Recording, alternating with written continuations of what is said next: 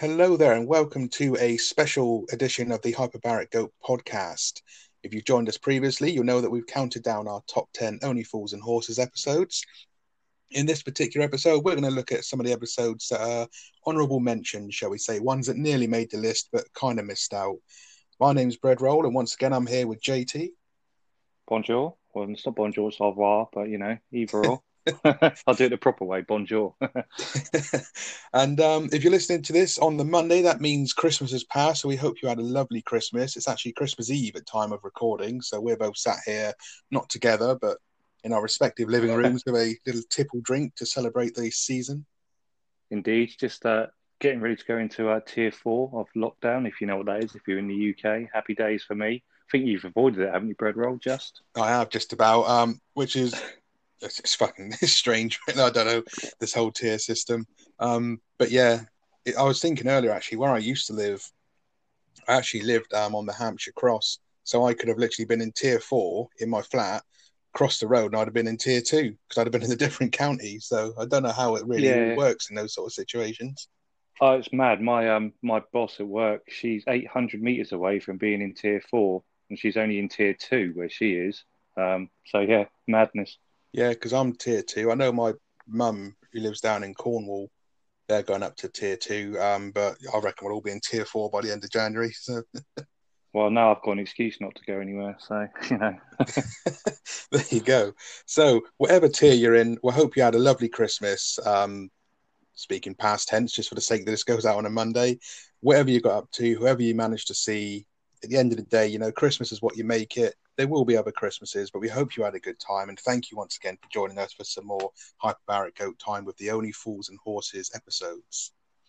couldn't have said it better myself. Bread roll. This will be the last Only Fools and Horses episode for a while. We're moving on to other things in the new year, which we'll discuss at the end of this podcast. I'd say. Absolutely. So, um, as you know, for our our regular listeners, thank you very much again for always tuning in and giving a bit of feedback on your thoughts of the episodes we've chosen and bearing with us as we kind of just blunder our way through trying to sound professional. um, so yeah, when we originally decided to do this podcast, um, as alluded to in the first episode, JT, I think you explained it, um, but we kind of had a, a top ten each, and we are going to discuss our top ten list, but there would have been far too much crossover on that, so we just decided to do the definitive top 10. But there were some episodes that are worth mentioning for one reason or another, and a couple that we actually had to cut out because with a show as good as Only Fools, it is really hard to narrow it down to, you know, 10 favorite episodes when as as Patrick Bateman once said while discussing Tina Turner, it's hard to choose a favorite among so many classics. That's very true. I mean, we, we actually, it was quite an amicable discussion. Good job with good friends because it could have got quite heated. I imagine it would have been like Brexit, fucking arguing either side of the table at one point. But I mean, it was difficult to get it down to 10. And there was one that I had very high on the list that we actually left out of the top 10 altogether, which I'll mention as we go through this podcast. But I think we had a good mix in the end with the top 10 of, we, we did hit Series 6 quite heavily and rightly so, to be fair in my mind. Yeah. Um, but we did try and vary it a bit with some older episodes as well. Absolutely. Um, I was actually thinking about when I was just putting, you know, the couple that we're going to discuss today, or at least on my end, the couple of honourable mentions that I've got. A lot of them are from some of the earlier seasons, and again, as we discussed, the seasons one to three that had Grandad um, before Uncle Albert came into it, there were some good episodes. They just Grandad was just a weaker character than Albert, which is why, like you say, like season sort of six, just the the chemistry between everyone was so good and the writing was top notch. It was hard not to really dominate a top ten with season six because it was just so good. Yeah, I totally agree there. Just a little fact I picked up on earlier. We are talking about the earlier seasons. We were just talking about this before we started recording. The first ever episode, uh, Big Brother, uh, aired 8th, 8th of September 1981, had 9.2 million viewers. Obviously, no one had ever heard of this program before. The second episode, a week later, Go West Young Man, dropped down to 6.1 million. So they lost 3 million viewers in the first week. Um, so you can see it wasn't very well received when it first aired. Then it sort of hit the 7 million mark for the next few episodes and peaked at 8.8 million for The Russians Are Coming, which was the last episode of season one, which actually is my least favourite Only Fools episode out of every single one. Mm. Eight point eight million that one had. I mean, I'm, I'm not saying it's a terrible episode, but if there was one episode I could probably skip, it would be the Russians are coming. It's just never really gelled with me that one. Yeah, there's some it's some interesting numbers, isn't it? Because as we've we mentioned before, those who've been listening would know we mentioned it, but it did take a little while for this show to pick up traction to the point where they're actually thinking of cancelling it. It was actually when Uncle Albert came in did it kind of kind of find his rhythm, if you will. Um, so yeah, it's some Yeah. interesting numbers. 'cause I'm thinking back to the first episode, Big Brother. It is good, but nothing truly remarkable happens in that episode, does it? 'Cause it's more about setting up the idea of who who the Trotters are. It's introducing them, isn't it? Like the situation that they're Yeah. in. So it doesn't really Oh yeah, get into like none of the catchphrases are known to anyone. None of the kind of side characters or the lingo, any of it. None of it's kind of there. It's just a pure introductory episode, and it's only about twenty minutes long as well. uh, according to this, it's 29 minutes, so same running length as the rest of them. Maybe it seems shorter. Trigger is the only other character that's introduced apart from obviously the Trotters. Um, yeah, it's like a pilot episode almost, isn't it? Yeah, and it's also strange as well because when Trigger's introduced in that episode, he's not quite the Trigger that we know. He's not quite the kind of slow halfway. He kind of hints at it, but he, again, obviously, he hasn't quite formed the character as such yet. And another He's fact. almost Sorry, carry on. go on. No, go no, go, no. Hit your fact first. I'm I'm interested in these facts. Uh, well, that, just the fact there is that throughout the entire saga, Trigger is just always called Trigger, but his real name is actually Colin Ball. He is he does have a real name. Like he's always listed in in the credits as Trigger, but officially his name is Colin Ball. Yeah, he's, that's good actually because he's never been referenced to that in the actual program itself, has he? Um, t- just going back to where you said Trigger didn't really, he wasn't really Trigger as we know him. He's quite sinister in that first episode, almost, isn't he? Yeah, he's in the yeah. pub selling those briefcases. He's a bit. Rodney's obviously wary of him because he's like, why do they call him Trigger and stuff? So, first time he's met him, but yeah, he's almost got a sinister air about him in that episode. He does. He's Just before we do, sorry, I was going to say, just before we do move on with what we're going to talk about, we're digressing a little bit, but we are talking about Only Fools. Um, I read an article the other day and it really pissed me off. Now, I think The I headline grabbed- you're gonna um say, yeah. yeah, I, I expect you probably are. The headline grabbed me. It's obviously a bit of clickbait about someone being mortified. Is this the one? Yeah, you- yeah, I read Watching absolute- the first ever episode. Absolute bullshit. So this fucking snowflake watched the first episode. Apparently, thirty seconds in, they were mortified, and it, they they they said it's another racist, sinister show. And I was like, what the fuck are you on? Only Fools and Horses, racist and sinister. yeah. Yes, okay, some of the language is un PC as we've discussed. It's forty fucking years ago.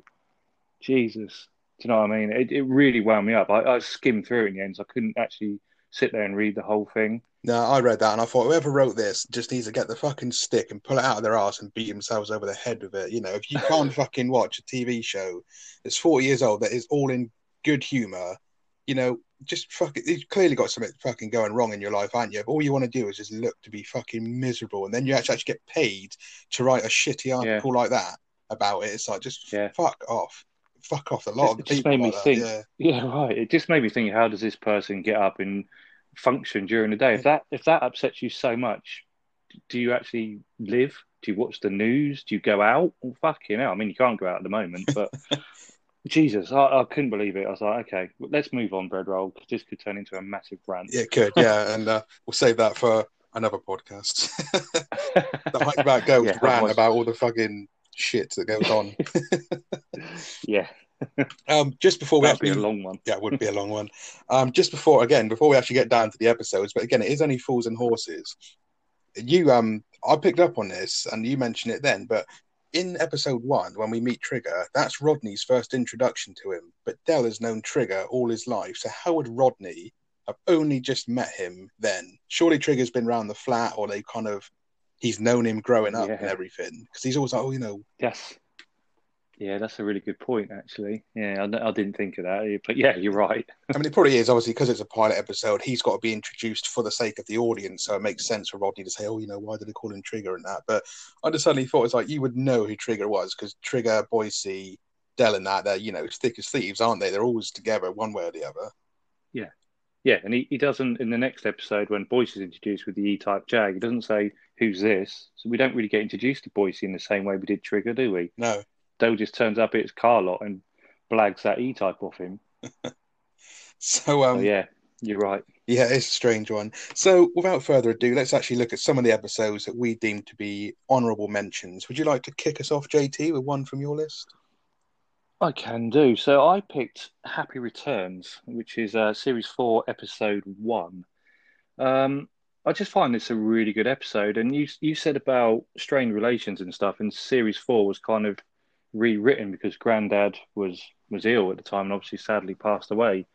Um, so I don't know if this this was one I think you said was quite hastily written, isn't it? I believe it was. Yeah, this episode. Um, because I know I think it's I can't remember what one I said it was now, but I think Tea for Three or From Prussia with Love, one or the other, was supposed to be in this season, and then it got pushed back. I think it was From Prussia with Love. You said, yeah, and then that got pushed back because Lennard Pearce, as JT just said, the actor himself, um, was quite sick, and they didn't quite know what to do with the the um the season or how they were going to do it, or if they would be able to film it at all. But they obviously, the BBC were like, well, we need something because we've got a schedule to keep. So that episode and Strained Relations were kind of just slapped together a bit hastily, really. Yeah, I, I just find this, I mean, it's a bit of a standalone episode. It is, when you analyse it as part of the actual series four, it is a standalone episode because obviously Albert's not in it. It's kind of a sort of limbo episode, isn't it, between Grandad and Albert coming into it. Um, but we get introduced to uh, Junie. Yeah, Junie. June Snell, I believe her name is, who does pop up again in uh, the special, doesn't she? Which name now escapes me. Yes, I know which one you're Rodney, about, though. Yeah. Yeah, Rodney gets involved with the posh girl. Um, so Junie's in it. Rodney's actually in a relationship. We don't see Rodney apart from Cassandra in many relationships, do we? He, he meets that girl in one of the episodes where Del kind of scares her off, and then Del ends up dating her to help Rodney. Yeah, that's Irene. Um, and then there's Long Legs to Law, isn't it? When he takes a copper out for um a drink as well. Oh yeah, yeah. He has he has a few like dates, doesn't he? but he doesn't really.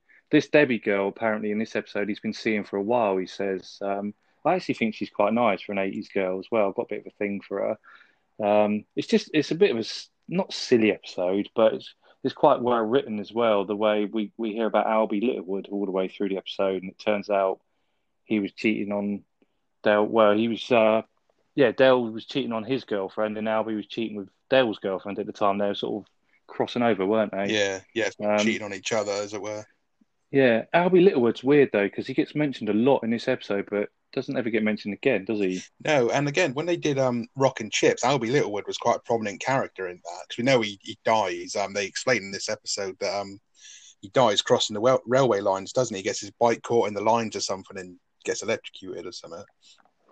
Um, yeah, he does. Yeah, going going to see um, well, Junie. Yeah, because Del. the, the crux of the story is Del thinks Debbie's his daughter, and um, Rodney's dating Debbie. So obviously Del alarm bells start ringing. This is uh, what does he call it? In incense, Rodney. Yeah, yeah, because it doesn't he? so, yeah, because obviously Rodney's dating her, and then he sort of finds he kind of well, Del puts two and two together and comes out of like fucking thirty eight, um, and then suddenly thinks, he, he, you can see why he thought it though. You know, nine nine months after they split up, she had the baby and stuff and everything. It all does add up, and in Del's head, that's obviously gospel that he's the dad. I love the fact that when he's like he tells Trigger and then he tells Rodney as well, like when he's actually explaining it, and then they're like, "Are you sure?" Yeah, but she's a pretty girl.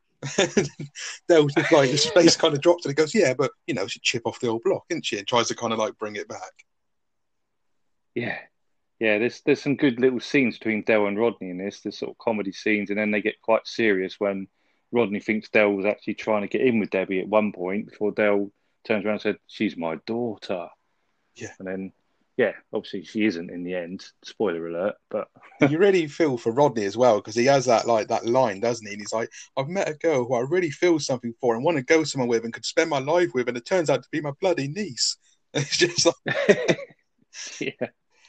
Oh, bless him. Yeah, it's just a good episode. It's it's um like I say, it's kind of a a limbo episode. It's sort of crosses the bridge between Grandad and Albert. But I, I really like it. It's always one that um, makes me laugh.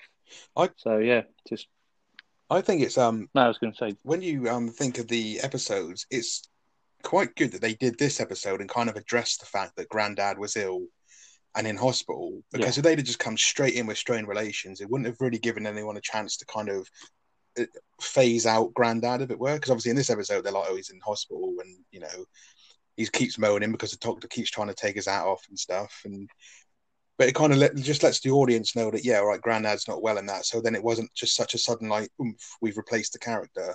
They gave it a chance yeah, to kind of set in.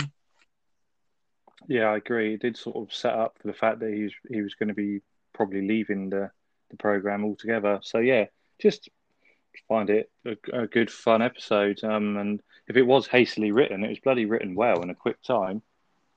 Yeah, I mean, he don't know what like maybe um when we say hastily written, it could just mean that they had to make a few changes to it. Maybe it was like a, the, the idea of the whole Junie thing was already there. They just had to change a few Yeah. bits and slap it together, shuffle a few bits around, and to obviously make way for Albert, basically.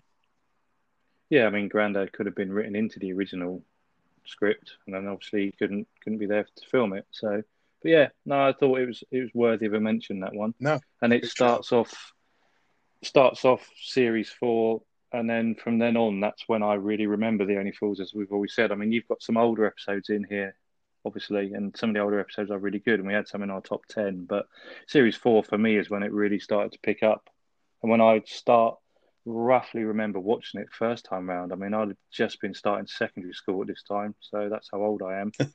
um, so I, I would have been watching this, and I can vaguely remember some of these episodes the first time in the back of my fuddled, alcohol-fueled mind. very good. Um, so yeah, one that makes mine, and this is um one that definitely was in our top ten. I can't remember whereabouts I had it in my top ten, should I say originally? Um, but it is a favorite. Uh, it's called A Losing Streak. It's from it's episode three of season two. And for the longest time, I don't know why I always thought this. Um, I always used to remember this as being the introduction of Boycie, but it's not. It's episode two, season one is the introduction where we very first meet him. yeah, Um, but I suppose he's just more of a presence in this one. And the funny thing is, is just because of how hideous the fashions were back then, he wears the exact same suit in both episodes. He wears that horrible, like, kind of. It's just all brown, isn't it? He just looks like a fucking yeah, humbug or something like that because he's got a dirty, like, creamy type bit of shirt on, and everything else is just this really turd brown jacket. And it's like brown's just not a good color. It just doesn't work at all for me. I'd never wear brown. no, weirdly. not at all. No, um, yeah, I think the reason probably it's sort of you in your head that it's the first episode with Boycie. I think it's the first episode he was really prominent, isn't it? I mean, he was in Go West Young Man, as we've just talked about with the E Type, and that that was his introduction. But we didn't really get to see him as a character so much, did we? He was introduced at the car lot, and then pretty much then he was not in it again. Um, whereas this one, he is no, he's the main character, I would say, isn't he? Other than Del. Yeah, and again, I, I, we know Boycie's an asshole anyway. he's Boycie, isn't he? But he's like he's a proper Yeah. sinister little shit in this one. Um, Yeah, he is. He doesn't doesn't stop, does he? When Del's literally about to lose everything, Boycie does has no remorse or anything. He just takes and takes. yeah, yeah, he is. He's the right, so just like you say, conniving little sod. So basically, the plot of this one is Del's gotten into playing poker, um, and he's he's on a losing streak, hence the name of the episode. And he turns out he's always lo- losing to Boycie, so they end up having one last game round the Trotter's house. Del was pretty much damn near brass it, but he manages to he's he fucking he finds like a grand that he's like stuffed in the phone or something, some money that mum left them. Um, Yeah, he's, uh, Rodney's like, where'd you get that? He's like, Busby sent this. For younger people, you won't know who Busby is, but he used to like, I think it was telecom advert, some big fucking bird thing, wasn't it? He was like the face of British Telecom Yeah. back in the eighties. So yeah, but yeah, he's got like a grand shoved in the telephone. yeah, so he comes out, um, and eventually he gets to the point um, where they're on the last hand of cards. So Del's lost everything. He's literally bet everything in his flat, the, the sofa, the chair, um, you know, the TVs and everything. And Boyce is just about to he always triggers card, doesn't he? At one point, and he's like, "It's a good one." Boy's like, "You must be joking. I sold it to Yeah. him." and so he's basically bet everything to Boycie. And Boycie's like again, like JT says, like he's all right. Bastard in this. Like Del's literally lost every penny that he's got, everything he owns, and he's like, right, I'll just send the boys around in the morning to collect it all, Del boy. yeah, there's like no, no remorse at all, is there? She's like, yeah, cool, I'll have all that then. yeah. Um, but then Del whips out like a grand from the fucking phone because he always has like a wad of cash stuffed away somewhere. Um, and he ends up beating Boycie, and it turns out that um, Boycie's um been sort of like he's got like a few cards up his sleeve and he's been rigging the game. So Del kind of rigs it back and gets back at Boycie and he wins. And there's sort of an ongoing joke of a two headed coin that goes on throughout the episode that's quite funny as well. But um, yeah. I just like this episode because, again, it's like the main episode. I really like Boycie as a character. As much of an asshole as he is, he is a great character. I love Boycie. He's my favourite character. Yeah. other than the Trotters, obviously. Yeah, I love him. And even though he's like more sinister in this one, then he obviously and he's still a snidey bastard as time goes on, but in a more comical way. I kind of like this because this is around the time we start to actually flesh out some of the side characters. Because Trig's in this one, you got Boycie in this one as well, um, and it just kind of starts to show the kind of wider picture of Only Fools. And again, it's just a good little storyline, and it's easy to watch. Yeah, no, I, I agree. Um, you had it very high up, I think, in the top ten, and I can't remember why we dropped it. I think I don't know just to accommodate something else, I guess. But it is a great episode, and yeah, it's one of the early episodes that I definitely would watch time and time again. I mean, there's a few, but some of the early ones don't really stick in my mind, or you know, I mean, I'll watch everything. I'll, I'll sit here and watch Gold all day when they're on. Um, but some I'll, I'll sort of pay more attention to than others, and this is one that always grabs my attention. Lovely stuff. Definitely. So if we move on to the next one, it's one we've both had, isn't it? Is our sort of, and I don't know why it didn't make the top ten. It's weird. We've both got it as one of our um, sort of honourable mentions, um, and that's Tea for Three. Yeah. Which uh, was, I believe, series five, and this was episode four. It Am was, right? yeah. Well done. Good shout. Bloody hell!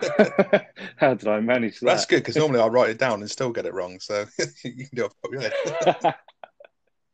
Actually, no, I've got Wikipedia in front of me, but I had to fucking quickly scroll down the screen to get what episode it was, and it just says episode thirty-five because it's done them in actual list of full episodes rather than the series. So, but yeah, we got there. Um, this is just a another fun episode, and it does have a bit of an iconic scene in it where Del goes hang gliding, which I'm sure people who've watched all the Only Fools and Horses episodes will remember. They might not remember the ep- episode itself, how he got there, or the title of it. Um, but yeah, I mean, it's got Triggs, Triggs in it again. We get introduced to his niece Lisa, who Del and Rodney both know from a few years ago. And when Trig first sort of says she's coming down, they're not interested, are they? They're like, yeah, they're like, oh, she was having some little turns goofy up, like kid who was annoying and yeah. stuff, aren't they? She turns up in the Nag's Head, and uh, let's just say she's blossomed a bit in the last since the last time they saw her. And then it, it turns out to them both trying to outdo each other to sort of, well, get with her. Win I her guess. affections, um, as it were. Yeah. so they both invite her around for dinner. um, so Adele makes her a dinner in the only way Del can, and Rodney offers cheese as his option. Yeah, because which always makes me laugh. I love that. Del comes in with like a bag of shopping. He's like, "Oh, all set for our dinner with Lisa. I brought, you know, um, dream topping um, for dessert. I brought. He's like goes out with this a massive menu that he's probably just gone down to like Tesco and bought like a ready meal, but for him it's obviously high cuisine. It's like, what did you buy then, Rodney? Yeah. Choose. so the, the crux of the episode is uh, Del's selling these dodgy sunbeds, um, which does Mike buy one off him in the end. Mike normally ends up buying his shit after saying he doesn't want it. It doesn't take much persuading, does no. he? He, he, Del's always trying to sell him something. No, no, no, go on. Um, so anyway, Del's selling these dodgy sunbeds, and Rodney decides to have a little bit of a top up before Lisa comes round, and uh, he falls asleep. So Del turns it turns the timer up from half an hour to like is it two hours, four hours, yeah. or something stupid. So when Rodney wakes up, he basically his face is peeling off pretty much, and it's bright red. Yeah, he looks like a, he looks um, like a um, traffic light, pretty much. Doesn't Del say he looks like a Swan Vesta at one point? She's wearing a fucking. When Lisa comes around, he's wearing that white suit, anyway with this big red face. Uh, when he walks in as well, um, like that, and um, Del just looks at me, he's like, "How?" obviously making a, a reference to probably ruffle feathers. Red he actually, every, any wrestling fans out there, his face is so red, he looks like Brother Love. And if you don't know who that is, Google it, and it'll pretty much be what Rodney looks like in a bright white suit with a red face. I don't know who that is, but I imagine it's. Uh, you're very good at describing things, so I imagine you've hit the nail on the head there.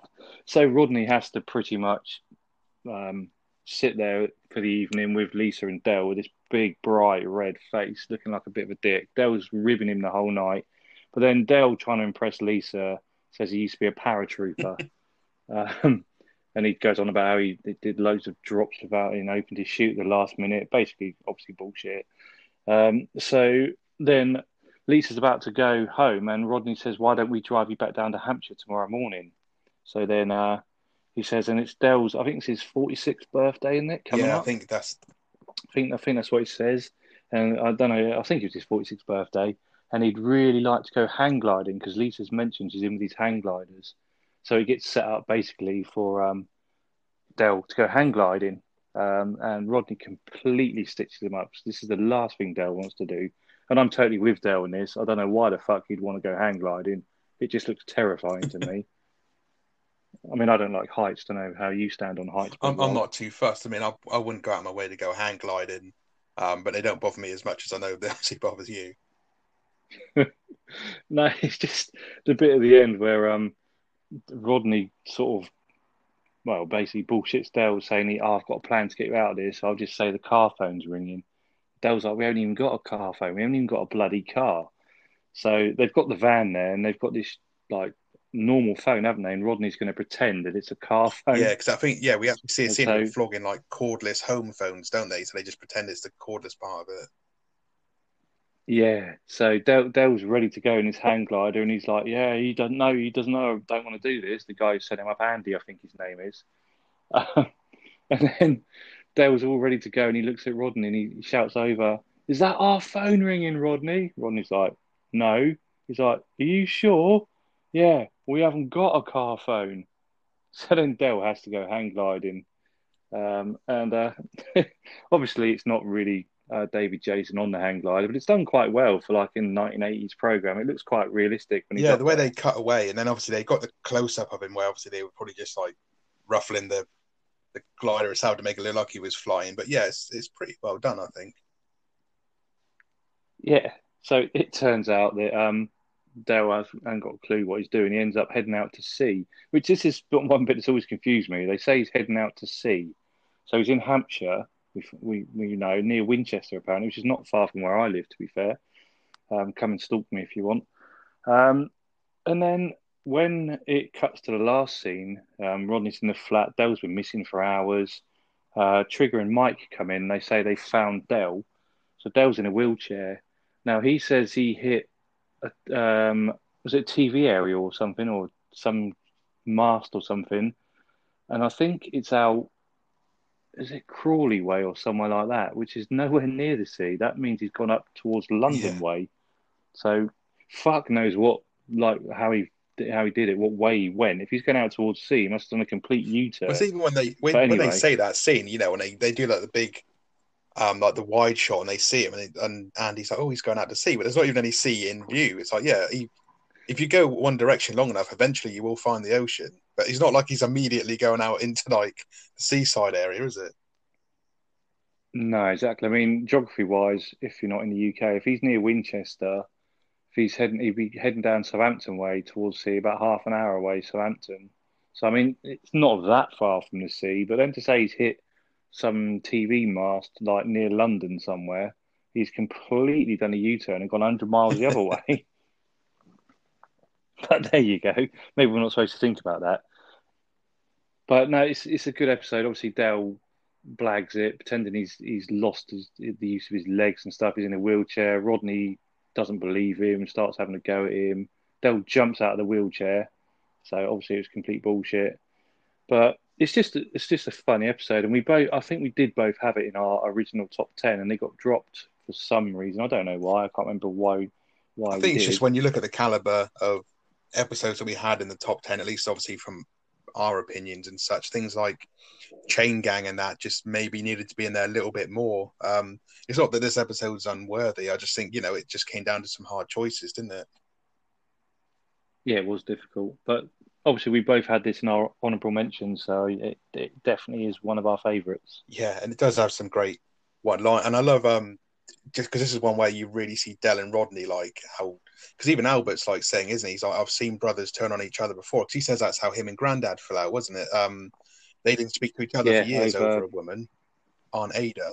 It's over Albert's eventual, yeah, Albert's eventual wife, wasn't it? They both were were trying to get her, and Albert ended up with her, and Grandad never spoke to him Yeah, again. it's that bit where um, just before Del goes out on the hang glider, like Rodney's there and he's like proper pissed off, and he's like, "Get up nice and high, Del. Might get a suntan." And he's just still stood out there in the, the Hampshire countryside, like bright red. It's just, it is that. So yeah, I'm thinking about it. It's a good Yeah, episode. what, what, every time someone first sees Rodney after that, they're like, "Are you okay?" Because when he meets that Andy guy, the hang gliding guy, he's like, "Are you all right?" And then when Trig comes in with um Del at the end, he looks at Rodney and goes, "Are you all right, Rodney?" Yeah. Well, it might be Mike who says it. One of them says it when they first notice his red face.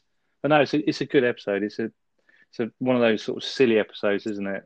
But they both they both end up getting one up on each other, I guess. Rodney ends up winning more, I'd say. But Yeah, yeah, it's one where Yeah, actually Rodney really like calls the bullshit, doesn't he? And he cuts right through Del because Del obviously pretends he's in a wheelchair and stuff. So he's called Trigger and Mike to come and get him, and they've got like a green line home.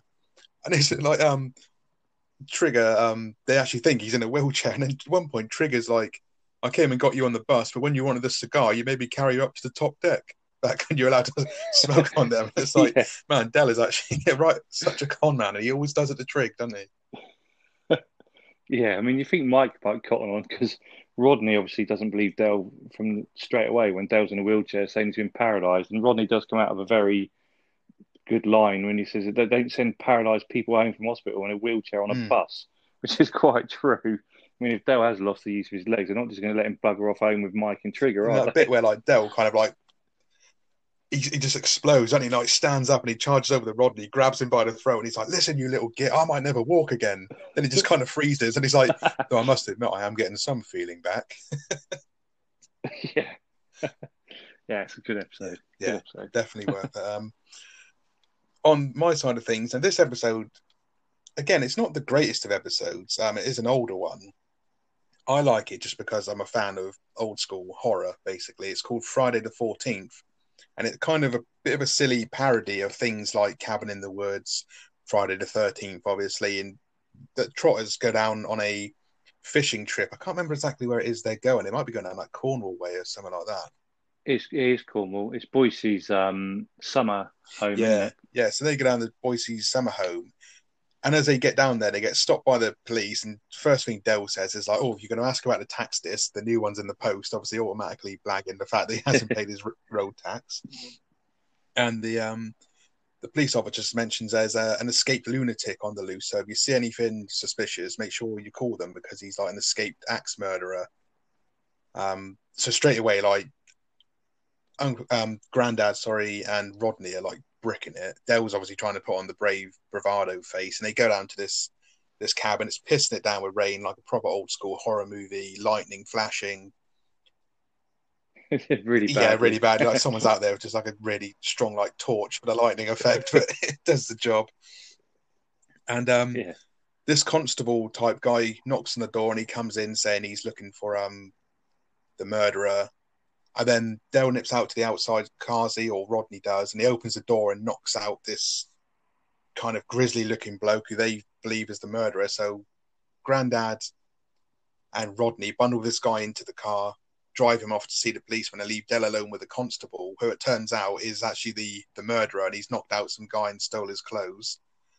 And it just sort of leaves Del in this situation with this like weird axe murderer, and they end up like he's a bit of a lunatic, obviously, he's a murderer, but um don't he like start playing they play like snooker or pool together without a pool table and they're like playing this kind of like ghost version of snooker and Del ends up like the guy's like, Oh, I don't like to I don't like to win. When you're a winner, everyone demands something of you. I want to be a loser. So Del's like, All right, we'll start playing playing like twenty quid a frame to get some money out of it.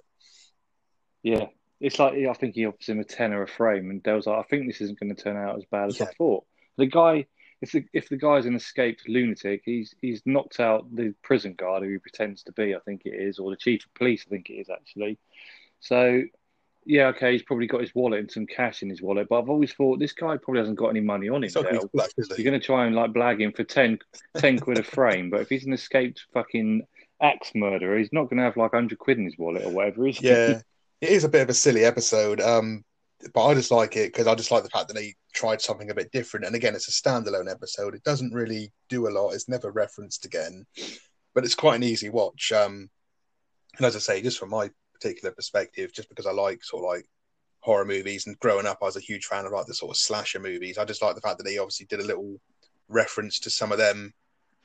Um, there's another little I don't know if anyone remember it'd be especially not um, any younger listeners, but there's a scene where a police helicopter goes over and the, the murderer's like, Oh my god, what's that? And Del pulls the curtains and goes, Don't worry, it's Barratt's. Yeah, that, that was the they were the home people and they had the helicopter. Is, uh, is Yeah, that right? so- Is that from what I can remember from my childhood? Yeah, and that was always a commercial, wasn't it? Like the, the home Barratt's yeah. Homes, wasn't it? um but yeah, Yeah. again it's, it's nothing special. I it doesn't really I wasn't too upset about losing this from the top ten. As I say, it's an episode that I think if you like a certain type of movie, just for a bit of nostalgia and a bit of fun, it's not a bad episode, but it's not one I would say you'd have to go out your way to see. I just have a bit of a soft spot for it. Yeah, it's quite a funny one. It's quite weird actually because I never used to like this episode too much. I must admit, it was never one that I was like that bothered about. And then it, I know we keep referencing gold, and I'm afraid, but that's it, Only Fools and Horses. I'm actually sat here while we're recording this. Gold's on in front of me, and Only Fools and Horses is on gold right now. What episode? Um, uh, Hey, dates. One of the So what an episode! Yeah. So this was an episode that never really did it for me. I'm not saying first time around 1983. I can't remember the first time it was on, but it's been on gold quite a bit, sort of in the last year or so, and I've picked up on it and watched it a few times, and it's definitely grown on me. And I can see why you've got it in there. It is because it's totally different to most of the Only Fools and Horses episode. For a start, 99% of it's filmed away from Yeah. the flat. Um, it's just totally different, and yeah, I, I get why it's in there. It's it's actually quite a clever episode. So yeah, no, I I, I know why it's in there now. It's quite dark as well. Like, I mean, it's not scary. It's not a horror film or anything, but it, it's obviously it's all filmed at night, pretty much, isn't Yeah. it? And it's pissing down the rain with the poor fake lightning. It's just it's quite a dark sort of episode. It is, yeah, and it's just one of those things. It's like it's, it's as it's close to being obviously because Only Fools is for the most part a PG show, I believe, um, or always was. Um, Yeah. And again, it's like, like I say, it's kind of like a parody of the old slasher movies. Um, so it is as dark as it can be without obviously being offensive. Um, when I say the word offensive, I don't mean snowflake offensive, just offensive on purpose, as it were. Yeah, no, I, I agree. And um, like I say, the more I've watched it recently, I've watched it a few times, sort of this year even. It's been on quite a bit, and obviously with lockdown, I've been sat indoors quite a bit, working from home, and it's been on in the background. And um, yeah, it has grown on me totally. I can see why you've got it as one of your faves. Shall I? Um, I'll um, I'll chip in with another one. Now, this was very high on my top ten. I think it was possibly number two or three in my top ten, and then we ended up dropping it altogether, basically because it's another episode from series six, and it was getting a bit silly. It might as well have just been every episode from series six, and then four other ones that we picked Yeah. from, you know, from other other series. So we we had a, a mutual decision to drop this one, um, but it is the unlucky winner is now this is one I definitely remember watching first time round when it was originally aired, 1989. So yeah, it's just it's another pretty silly episode, um, but it's also got the ongoing story arc of Del, Del, Rodney and Cassandra. Um, you know, they're starting to sort of really sort of blossom now their relationship, isn't it? In this one, um, they end up basically Dell's been entering loads and loads of competitions. I'm sure everyone knows this one. It's quite a famous episode, I would say. and he enters a cornflake competition where you had to submit a painting. And Rodney's been talking to Cassandra about the fact he used to like painting stuff when he was at school. So Del submits an old painting that Rodney's done when he was 14, and it wins. And they win a holiday to Mallorca.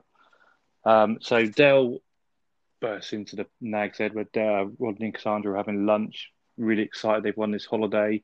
But it's a holiday for three, which confuses Rodney straight away. Holiday for three, that's a bit fucking weird, which is true. They're always holidays for two, as Rodney says. Um, so there's a lot of banter in the pub, brilliant scenes. Um, won't go into depth, it's not a review, but excellent scenes between Del and Rodney in the pub. One of my favourite sort of interactions between them and the whole of Only Fools and Horses happen in this episode. Um, so they end up in Mallorca, and it turns out Rodney has won this competition, but they think he's 14, so it was a child's competition. So Del and Cassandra have to pretend to be his dad and stepmom, and it's just it's quite stupid. Rodney's uh, entered into the Groovy Gang, which is like a little thing the holiday company have done to, for the kids. So he's off skateboarding and breakdancing and stuff and doing all these random things while um, obviously Del and Cassandra, who aren't together, have to pretend to be common law partners. And it's just, it's quite stupid. It's very well written, though. Turns out that Del's got uh, lottery tickets for everyone, and Rodney's ticket wins. But unfortunately, you have to be over 18 to uh, enter the Spanish lottery. And obviously, everyone thinks he's 14. So they could have won a million pesetas, which I don't think I did Google this once. I think it's only about six grand. It's not a massive amount. of then money, it would have been all right. It'd be nice for nothing. Yeah, yeah, exactly. I mean, even now, I wouldn't say no if someone put six grand in my pocket. Um, but it turns out, obviously, and Del has forged all of Rodney's. He's forged his passport and all his documents to show that He's he's, been thorough. 14. So, like, yeah, yeah, it's for once for Del. So again, they end up with fuck all. But it's just a it's a silly episode, but it's it's fun. It shows uh, Rodney and Cassandra their relationship sort of coming along a little bit now. Rodney actually thinks they might be able to. Uh, well, I don't know how to say it, but yeah, he thinks they they might be able to take their relationship to the next plateau, shall we say, while they're in Mallorca, which never actually happens. Bit of alone thanks to time in the hotel room is what he's looking for, really. Yeah, there was uh, there's the scene about the condoms and that in the pub. Just always gets me. when um, he, Del, what's it? Rodney says there's a stigma attached, and Del's like, "That's all right. You take that bit off or something." doesn't he? Just fucking stupid.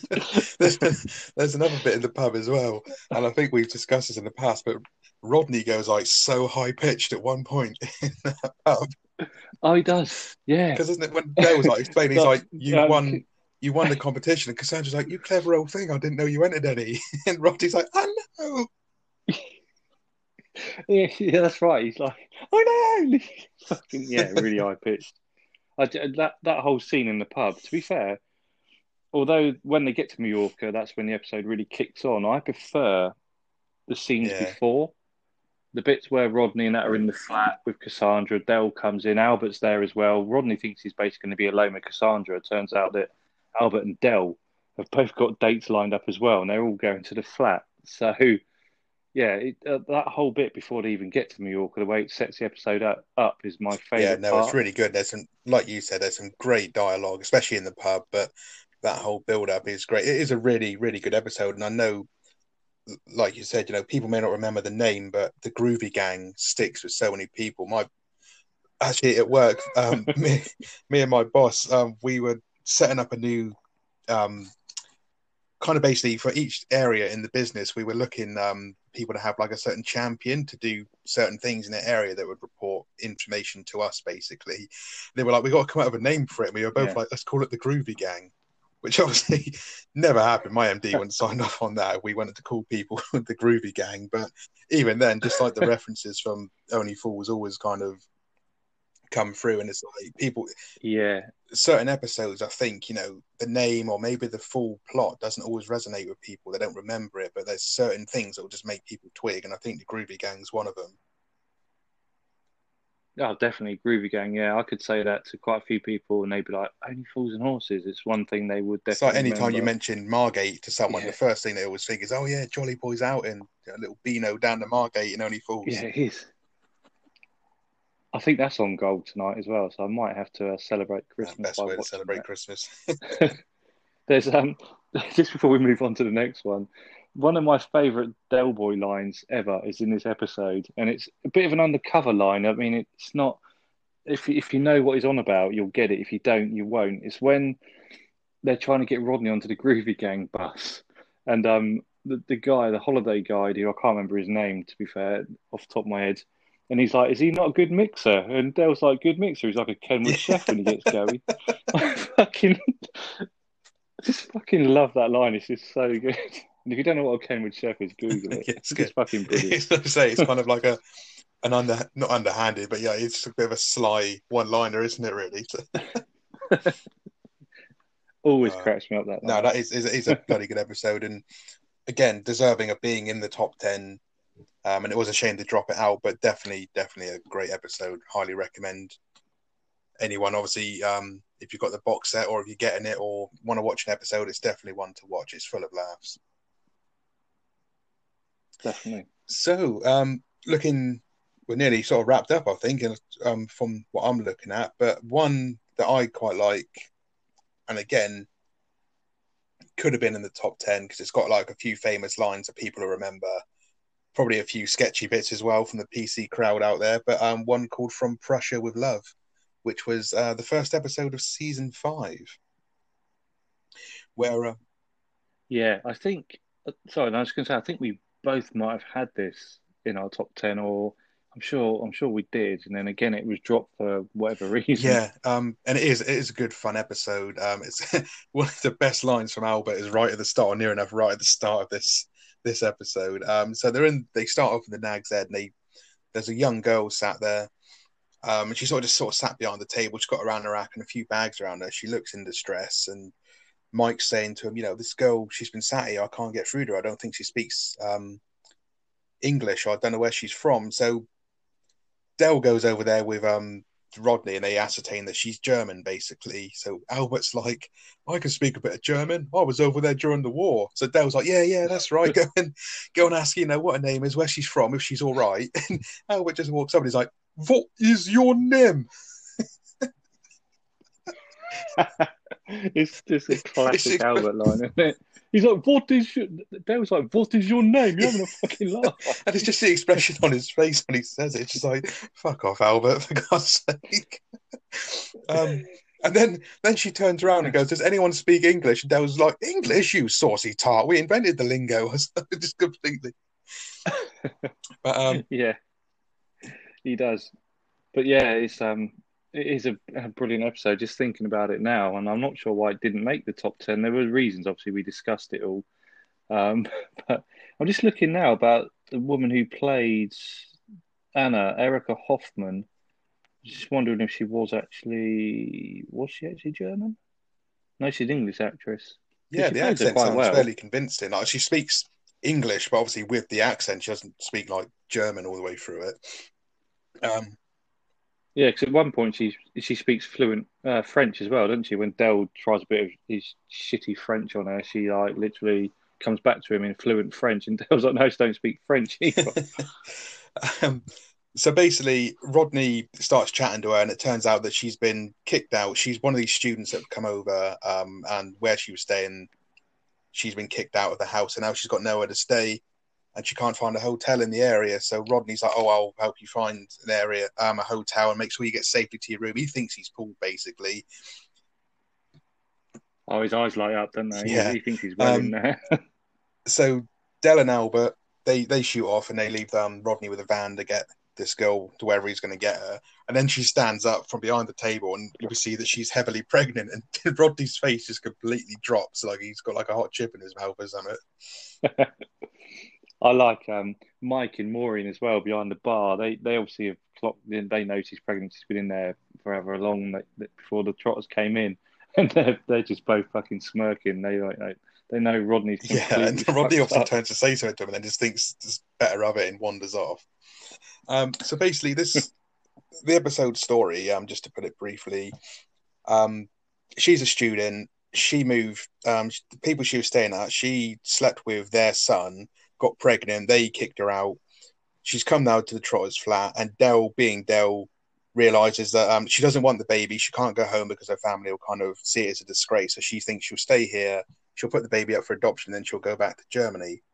So Del Boy decides he can make some money by selling the baby to Marlene and Boycie, who can't have kids at this stage, we believe. It is, yeah. so wrong, isn't it? When you actually analyse it, fucking how wrong is it? yeah, because they're like Rodney and Albert are like completely against it, and Albert's kind of like tutting. And, and was it like Del Boy's like, um, what am I supposed to do? You know, I need to help someone out. Don't talk to me, son. I ain't ever flogged a baby before. And then it just does that stupid head movement and storms off or something. So, yeah, I mean, Del, Del's had some dodgy ideas in his time, but this is probably. Well, I just don't get how this would, even back then, how this would have like would fly. Because Boycie's like um says to Marlene, because Marlene's obviously well up for the idea. She really wants a kid. Um, and they're like, oh, we could, you know, we could go away and stay in one of our houses, and you know, pretend, you know, that it was ours and everything. We'll go on like an extended trip. So Boycie kind of unwillingly goes into it, and Del's going to charge him like seven grand or something for the the, the hassle.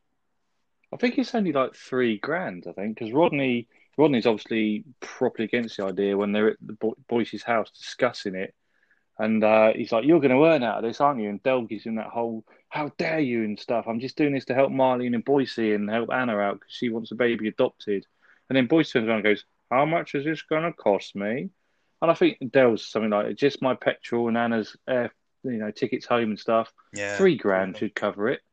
And I'm like, you know, I mean, back then, when was this? 1986. But three grand isn't a lot. I mean, as Albert says, I ain't never flogged a baby.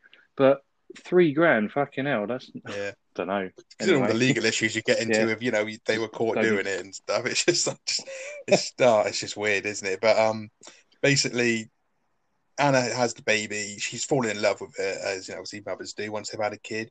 Boycie and Marlene are waiting at the flat to purchase their kid. they sort of come in, and Rodney's like trying to say something to Del. He's like, oh, "Del, I got, you know, I got to tell you something." And Del was like, "No, no, no, we just need to, you know, we need to do this deal." And he kind of, at one point, he's like, "The deal's off. I can't go through with it because, you know, I don't." He kind of has a change of heart, doesn't he? But Boycie and Marlene, yeah, sort of like they're approaching the babies in its little carrier. Marlene and Boycie go over to have a look, and was like, um, the deal's off, Boycie. And Boycie's like, is that right, Del boy? The deal's off. Too bloody right, it's off. And um, Del looks in the crib and his, his face sort of drops. And Rodney's like got his dopey grin on. And he's like, oh, yeah, that's that's what I meant to tell you, um, Del, when we were out there. You see, Anna's old employers came over to England in like 19, in like 18, whatever, from the West Indies. So basically, she's had a, a black baby. That Del's obviously looking to flogged to Boycie and Marlene, and it's just like I don't even know if you'd be able to pull this sort of joke or stunt anymore on a TV show, but it, the way it's all sort of comes together is quite good. I mean, yeah, for, for, only fools and horses. I mean, it's great and stuff, but if if that snowflake who didn't like the first episode, if oh, they'd have God, fucking watched this one, my they? God, they'd, they'd probably tried to bang up the fucking cast for even being in this program because you know. Uh, if you look at it from a whole moral point of view, it is it's really like wrong. Yeah, just like but even like from Del Boy standards, it's you know it's pretty rinky dink, isn't it? yeah, I mean, also he tells Boycie it's a boy, and it turns out it's a girl. Yeah. as well before before Boycie even finds out it's a black baby, and then Boycie says, "Oh, everything you get from him's got something missing." yeah, because one of the ways he's trying to kind of like sell the idea to Boycie. It's like you want a son and heir for your kind of like secondhand business empire and stuff. So obviously that kind of again peaks boy. Do you know it was yeah. in that scene when he's speaking to Boycie? Boycie's got like the most. It's like um, but the yellowest cardigan I think I've ever seen in my life. It just doesn't look right, and he's got like pastel green chinos yeah. on as well. It's like, what the fuck? You dressed me this morning? he looks like he looks like a slice of Battenberg you know, it's like fucking Roy Cropper's stunt double on bloody Coronation Street. But it's a strange yeah. combination. He's gone from like his fucking shit brown diarrhea suits to fucking Battenberg. Uh, but yeah, it's just some of the fashions that appear in this show. Yeah. I mean, I know it's obviously sign of the times, wasn't it? Really, but um, yeah, just some of the outfits are great. But um, it is a very tongue-in-cheek episode. Like as JT said, there's nothing morally right about the story that's going on in this. It's not meant to be offensive, obviously. It's just it's done all in good comedy. But when you actually break down the plot, you think they're basically just taking some child and trying You know to flog it to their mate. Obviously, I've always known this is wrong and selling babies and stuff, but just sitting here now talking about it to you just really hit home It wrong this episode. Yeah, when you actually, yeah, when you break it down, it's like, man, this is like you know, lifetime in prison shit going on. You know, Oh, without a doubt, yeah. But because it's only fools and horses, it is all tongue in cheek. It's just like you know, I'm not a snowflake. I know this is wrong, but it's still yeah, funny. exactly. It's and not it's like, and at the end of the day, it's a happy ending because Boycie and Marlene, um, they don't, they don't obviously take the kid. Anna keeps the child, um, and we never kind of hear any more of it again. Like Anna's not a reoccurring char- character. We assume she just went back to Germany with her child. Yeah, I was about to say it's never mentioned again. Like quite a lot of these things in Only Fools and Horses, it's a standalone episode. The baby Anna never referenced again. Even Boycie and Marlene No, never bring this again, up again, like- do they? There's always that kind of talked about. mention of like you know all the times that Del or Boycie have tucked each other up. And sometimes when like you see Boycie being a bit of a cock to Del, and it's like you've tucked me up before, and it's like when you think back to all the times like ones like this that Del's done, it's like fucking actually if I was Boycie, I wouldn't trust him either. No, they don't trust each other, do they? They they both always had it. Like we've we've discussed this pretty much week in week out. That it's a love hate relationship. Yeah, I think it's just because they them, came up together. They kind of they had that odd friendship, don't they? But they are basically just just basically dicks to each other. Yeah. Yeah, I mean, I was watching uh, again, going back to things on Gold. Strangers on the Shore was on last night. I was watching it while I was eating my tea, and even then, when Boycie's been kicked out of his house and stuff, Del just doesn't want him there, does he? And more to the point, Raquel Yeah, Raquel Boycie there. generally Raquel because he was like such a prick to her like from day one, wasn't he? Basically, when he found out he, he was a, a stripper, as it Yeah. were, to begin with. Yeah, so yeah, there's always that thing when um Boycie's like literally begging Del to let him stay. He's like, on your bike, Boycie. So I mean, this is obviously that's one of the last specials. I think it's the second Yeah. last episode they ever filmed. So even 20 years later, they've still got that love hate relationship going on.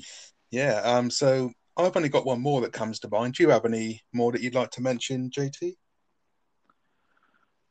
Not episodes as such. I mean, I, I was just going to mention the touch of glass with the the chandelier because the episode itself. Now, a little bit of a thing here. Disclaimer: We recorded the first ever episode of this, which no one's ever going to hear. I don't even think don't Bread Roll's probably still got it now. Um, when before we decided to do a joint top ten, before we actually sobered up and realised that we were going to clash quite a bit, so we scrapped the original idea. I had Touch of Glass as number ten in my top ten, but it was all based around that one chandelier scene because the rest of the episode is instantly forgettable. Um, there's a few quite funny one-liners and quips and stuff from various characters, but obviously the chandelier scene everyone knows is one of the classic scenes of British comedy throughout, not just only Fools and Horses. Um, but other than that, I mean, I, I could talk about every episode. We could go on all night. So I singled out these three really as three that were originally pretty much in my top ten, apart from Touch of Glass. So no, I'm I'm all good. I think on that on that respect. Like I say, I could talk about every episode because every episode's got a funny moment. Even the ones I'm not particularly keen on still have yeah. good moments. say, um, But I, I've chosen I've chosen standout episodes in my mind rather than just scenes or lines. Otherwise, like I say, it would be a 24 hour podcast. Yeah, and like you say, the, the chandelier scene is iconic. Um, I believe Only Fools um, is quite popular over in the States, at least on the East Coast. Um, so again, I'd say like, like yeah, I think they like us, though, don't they? I think they, They have like um, the UK. I think they have a They channel. It's like you know, um, comedy. Channel like England TV or something. So it's got like our best shows. I know they watch like EastEnders and everything. If they get it all over there, so I'd imagine that is like a comedy. Yeah, I know. oh bloody No hell! wonder like the, the world. Hope that's what they probably Yeah. think we're all like that. we're all Oh, Danny God. Dyer. perish of thought. But yeah, I'd say that chandelier scene has to be, you know, like you say, it's definitely British comedy, yes, but I'd say it's up there with like any comedy show anywhere. Basically, it's the timing of it, the, the whole way it's set up is so good. And like you say, the rest of the episode, you got the Ridgemeres, and they're just Yeah. kind of throwaway.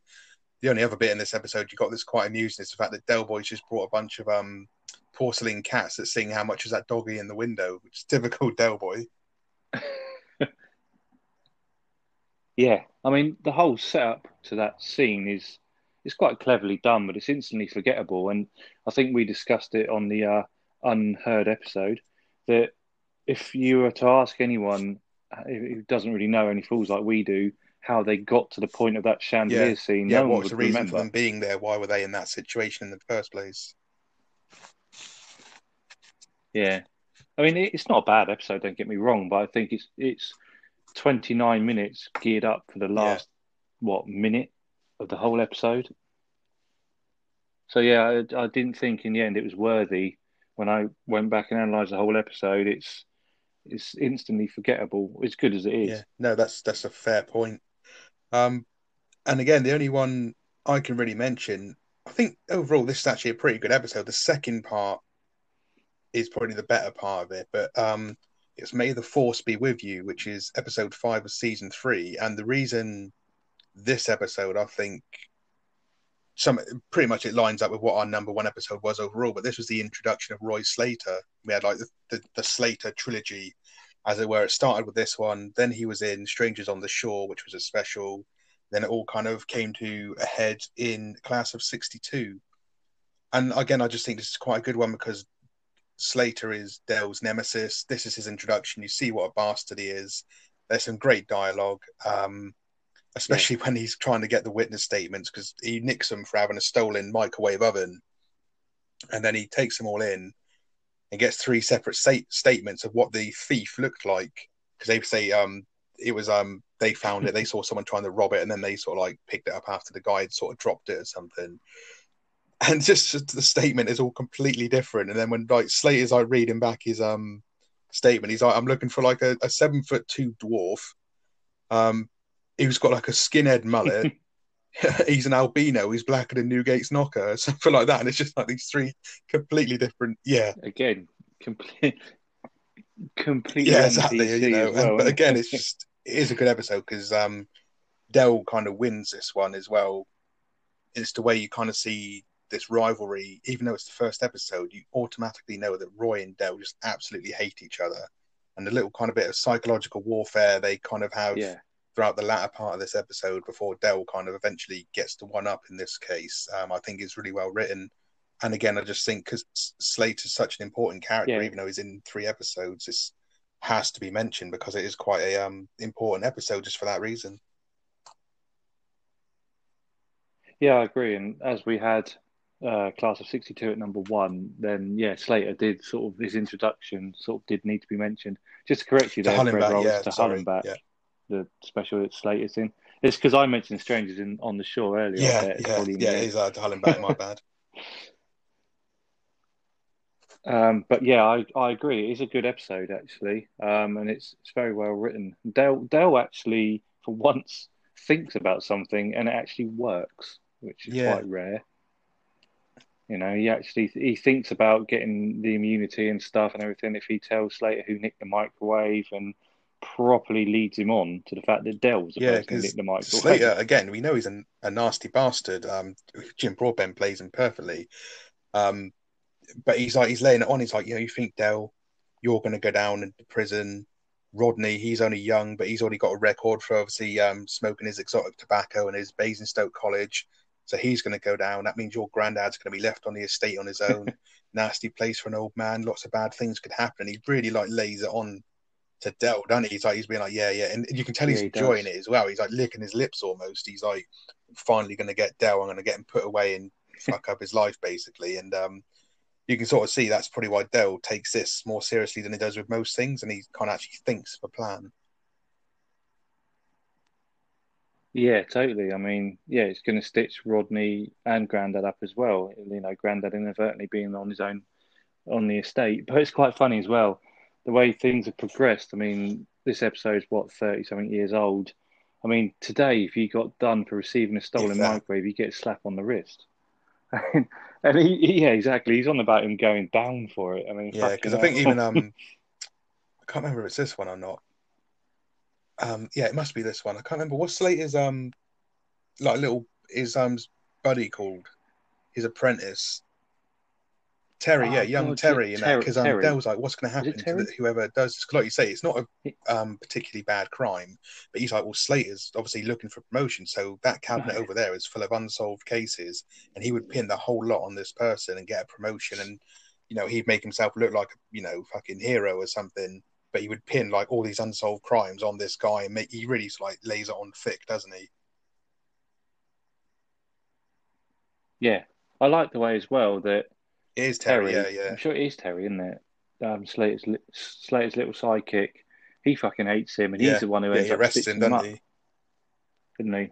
Who gets him busted? Yeah, I, I like the fact that he comes back, and Del's got a lot of time for him, hasn't he? Del quite likes him. I mean, Dale mentions a few times. I think even in this episode that he knows a lot of coppers. He doesn't like Yeah. them, but they all play a fair game. I think Yeah, he's got a bit of time the- for Terry, um, hasn't he? The cafe, because it's obviously I think supposed to be. Is this the one where they're in the cafe? No, that's um. Yeah, but even No, in that one there, Hull like, and um, back, isn't it? Del Boy's like whispering to uh, Rodney, and he's like, you know, careful, you know, um, Slater's a you know rotten bastard, and then Terry comes and sits down, and even he says it goes, you to be careful, he's a rotten bastard. Yeah, He says exactly the same thing, doesn't he? Yeah, exactly the same thing. So yeah, D- Del and Terry have got a bit of a bit of a bond there, even though Terry's a copper. He um yeah, they've got a bit of mutual respect, I think. yeah. So um, that pretty much concludes our honourable mentions. Um, as we sort of like alluded to here, you know, it was a tough decision to actually break down 10 favorite episodes from such a great show.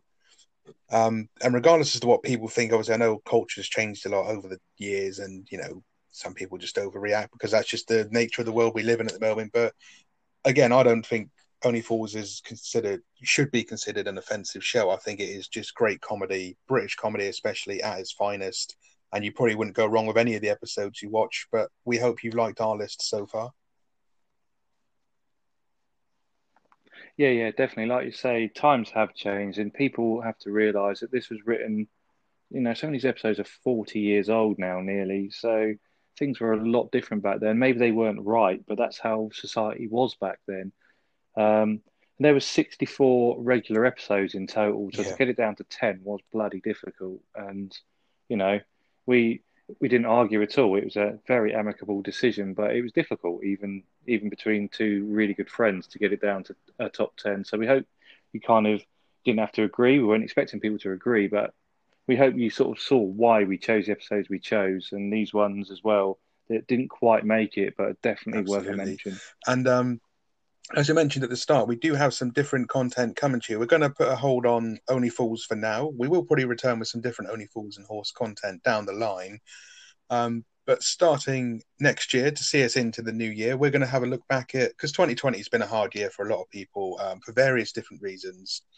Um, so we're going to look back at some of the things, the movies, the TV shows, some of the music, and some of the video games that we played or saw during that during this year 2020 that we enjoyed that kind of you know kept us entertained and gave us that escapism that we needed to take us away from all the shit. Because that's what it all is at the end of the day.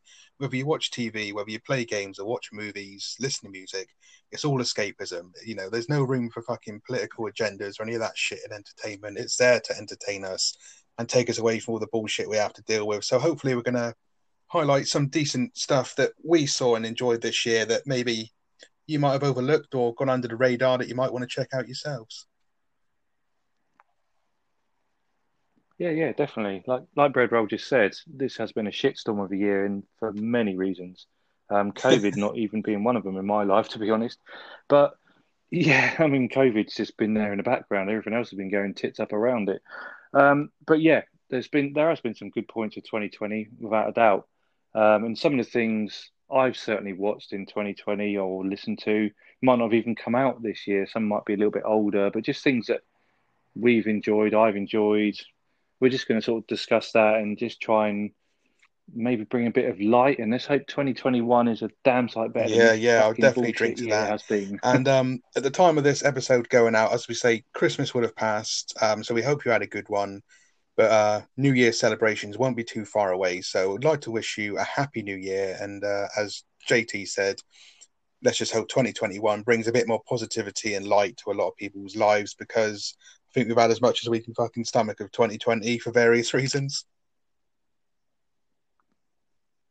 yeah, I couldn't say it better myself, Red Roll. One week left of this shitstorm, then you know, onwards and upwards, as they say. So happy New Year, everyone. Thank you for listening. Thank you for your Twitter comments and stuff. There's been a few.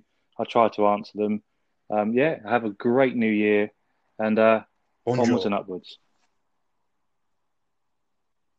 Bonjour.